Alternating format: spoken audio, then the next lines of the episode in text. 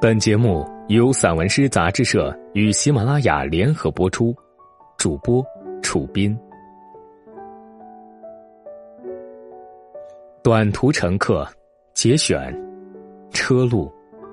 从星火西路回家之前的几个小时，我和唐老师在梅州东坡吃饭。唐老师经过四十六天的环球之旅刚刚回来，而我在北京度过了整个十二月。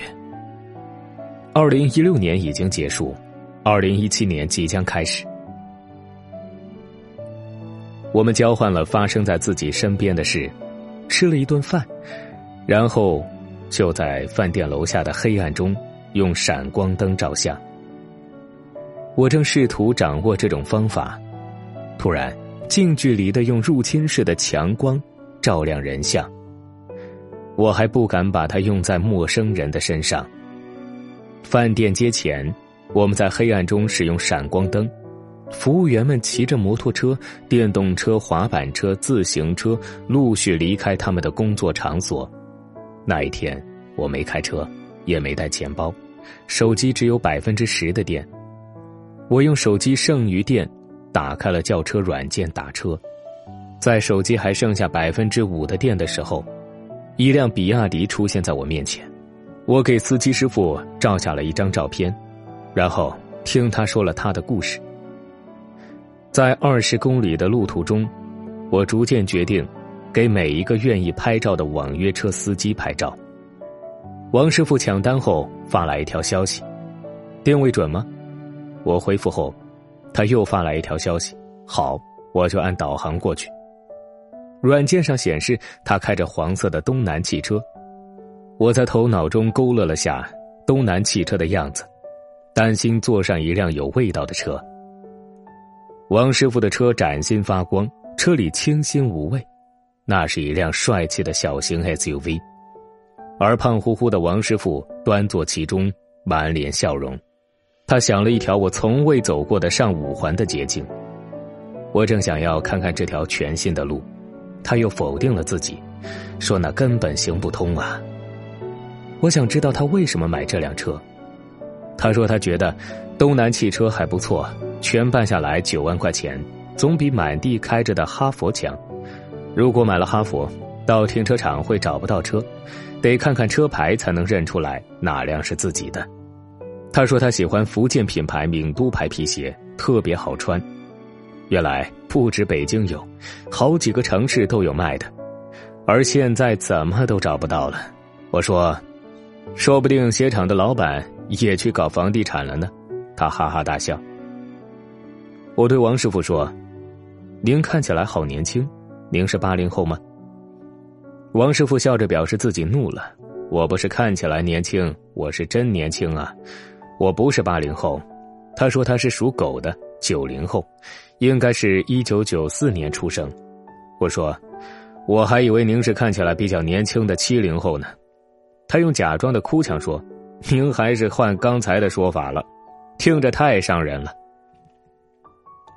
我没想到，原来八零后已经不能用来夸人年轻，反是变成一种伤人的标签了。原来，王师傅是安徽人，爸爸就在北京打工，所以他十八岁就在北京开始开车挣钱了。现在已经干了好几年，他选择了自己想要选择的工作。选择了自己喜欢的三星 Note 三和带有他不会用的双镜头功能的荣耀手机，选择了买这辆橘黄色的东南 V 六零式，选择了一大早就出门拉活。我们在拥挤的五环上超过了一辆老掉牙的太湖牌汽车，又被这辆车超过。他问我有没有听说过昌河铃木的北斗星，许多人喜欢改装这不到四万块钱的车。看起来就非常厉害。他不喜欢五菱宏光，即使许多超跑都贴上了五菱宏光的车标，即使五菱宏光是一辆能漂移的后驱车，而他的车只有在雪地里才能漂移起来。他觉得五菱宏光还是留给年纪比较大的人考虑，他还是希望拥有一辆看起来很特别、很漂亮的小车。王师傅知道川普，也知道川普的移民政策，听我介绍了奥巴马的医改对富人的影响，中国税收与其他国家税收的区别后，他还提出了好几个自己的观点。在我照下他的照片的时候，他突然变得很严肃，后来又忍不住笑了。下车后，他加了我的微信，要求我把照片发给他。看了照片后，他发来一条语音，感觉这照片看上去真的有摄影的那个范儿。十六岁时，龚师傅来到北京，当时望京还是一片荒地。多年后，他在这里开着黑车，而那时他已经成家立业。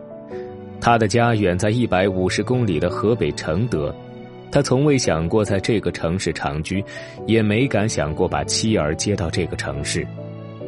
几年前，他开始养羊，绒山羊春季收羊绒，冬季卖整羊，羊绒、羊皮、羊腔都能卖出。他用十二元到十六元一斤的价格买了二百只羊，他坚信养羊是稳赚不赔的买卖。可是家里没人能照顾这二百只羊，都生他气，全家都和他过不去，这让他苦恼，让养羊失去了意义。他忍痛用六元钱的价格把二百只羊全卖了。听说滴滴挣钱，他借钱买了一辆车。每天开车把辛苦攒下的三四千元寄回去，养活家里的老人、女人和儿女。零零落落的土地被山隔开，每家只有几亩零散的地块，除了种点玉米，也没有什么大的利用价值。许多人离开了村落，在北京、在南方打工。在北京挣钱还好，离家毕竟近一点，每个月都可以回家一次，在家里待上半个月。再回到北京开车挣钱，北京的生活和家里的生活如此不同，和在家一样，每天早晨六点他就起床开车，午后找一个阴凉的地方，在车里一直睡到下午四点，然后再启程，开车到晚上十二点，抓紧时间洗漱睡觉，而梦想中的养羊生活不是这样的，只需要把羊往山上一赶。看着羊吃草长大，在树林草地中一躺，一整天嗖嗖的就度过了，那真是一种享受啊！可是，如果全家人都不那么想，又能怎么样呢？村里有一个人和他一样没有文化，和他一样来北京讨生活。那个人干的是废品回收，在河北老家叫做收破烂。收破烂的居然也挣到了钱，收破烂变成卖建材。后来不知道怎么地，就开上了最贵的奔驰豪车迈巴赫 Pullman。那人把这车开回村子里，停在学校的停车场上。他可真是讲究，随便就能给看管停车场的如他父亲年纪的老头几百元钱。老头见他来了，就把门一开，让他把车停好。那个人不在乎钱，村里三分之二的人盖房子都向他借钱，可是。龚师傅不向他借钱，他觉得那个人又不是自己的亲戚，他只能向自己的血亲借钱。亲戚们彼此知根知底，每家每户每年能挣多少钱，开口能借来多少钱，都清清楚楚。龚师傅知道，这里挣的钱能养活一家人，却不能让一家人生活在这里，也买不了房，想都不敢想。钱越来越难挣，社会在发展，智商也在发展。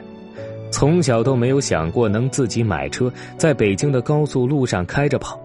可是，挣钱多与少，还是必须保重身体，照顾家人，干什么都得悠着劲儿，不然，在北京把身体搞垮了，落下一辈子的病根，挣再多钱又有什么用呢？说正经的事儿，还是必须搞养殖。他已经想好了下一步，此时，他又在家里养了五十只羊，这个月底就该回老家收羊绒了。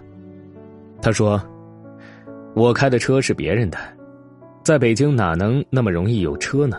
所以，借了哥们儿的车和车牌，开车挣钱呢。”他说：“我最近陷入了一种忧郁，特别的迷茫，特别的不知所措，我不知道自己该干什么。”我觉得自己不是一个普通人，我不是当元帅的命，但是我觉得我天生是一个将军，你懂吗？元帅能干大事，我干不了大事，可是我能带兵打仗，这样的活我以前也干过。来北京之前，我在广州打工，在什么工厂都待过，别人当老板，我就当班长，我适合干这个。我觉得我是一匹千里马，可是就是遇不到一个伯乐。他说：“我知道自己的毛病，想得多，做得少。我这个人就是比较偏激，谁不偏激呢？但是我也没法改了。我知道鸡蛋从内打破，那就是一个生命；从外打破，那就完蛋了。”我现在就是被人从外打破的鸡蛋，我也想要从内打破我自己。他说：“我必须出人头地，干什么不比打工强呢？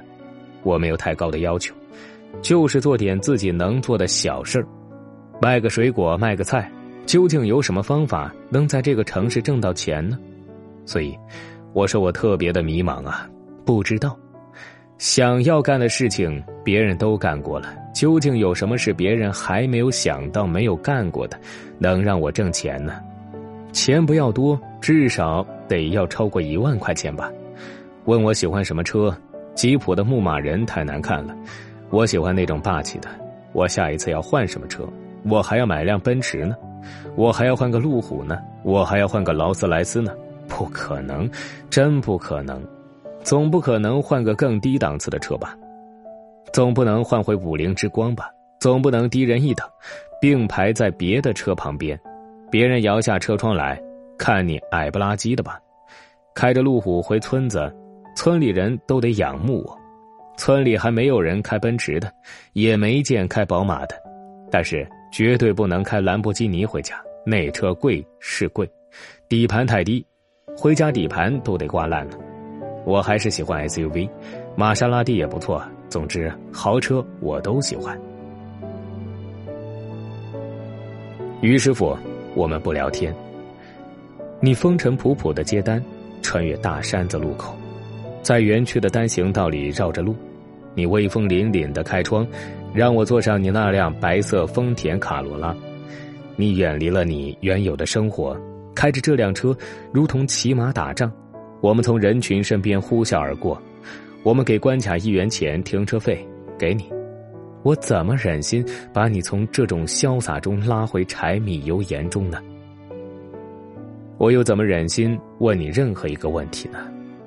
每个人都差不多，每个故事都差不多，不管你原来在哪里，后来都成了软件的一个终端。每个人都要做相同的选择，谁也没有足够的选择余地。我们互相讨论这些又有什么用呢？踩油门、打转向灯、超过前面的人，你开的那么起劲，因为那是你现在唯一正在做的事情。你的嘴角上扬，不是对乘客保持微笑，而是对你自己。我不想知道你的任何事情，你也不关心我的任何意见。我们只是在往前走，只是在往回赶。我们回家，在工作日。天正在变黑，我们亲眼看见明亮灰原上升起深色的粉雾，又看着它们的明度颠倒，就像在一台运行缓慢的电脑上执行了一个反向命令：缓冲、变换。城市点亮灯火，星光从白色背景中被反选。我说：“我可以给你照相吗？”于师傅并不介意，开得更快了。你也能理解。这个城市不堵车的时候不多，此时不加速向前，更待何时？快门是一个微弱的节拍，伴着发动机轰鸣，把我们的沉默形成，变成是唯一一次相遇。于师傅，我突然对你说，我们很难再相遇了。车在五环跑着，我们在一辆车里，紧挨着对方，我们看着同样的前方，身边的一切急速的退后。我们从同一个出发点，向着同一个目的地，而我是你的短途乘客，偶然相遇，注定离开。在其他的行程里，你听我的故事，我听你的故事，装着能够理解对方。而这一次，我们决定不说话。北京有好几千万人，我们在这半年里没有一次坐上任何一辆过去坐过的快车。于师傅，讲真的，你这辈子再也不会遇上一个和你不聊天，却给你拍照的乘客了。系统很难把你再次分配给我了。唯一的共同旅程，这二十五公里，在系统里是三十公里。你没有说自己的事情。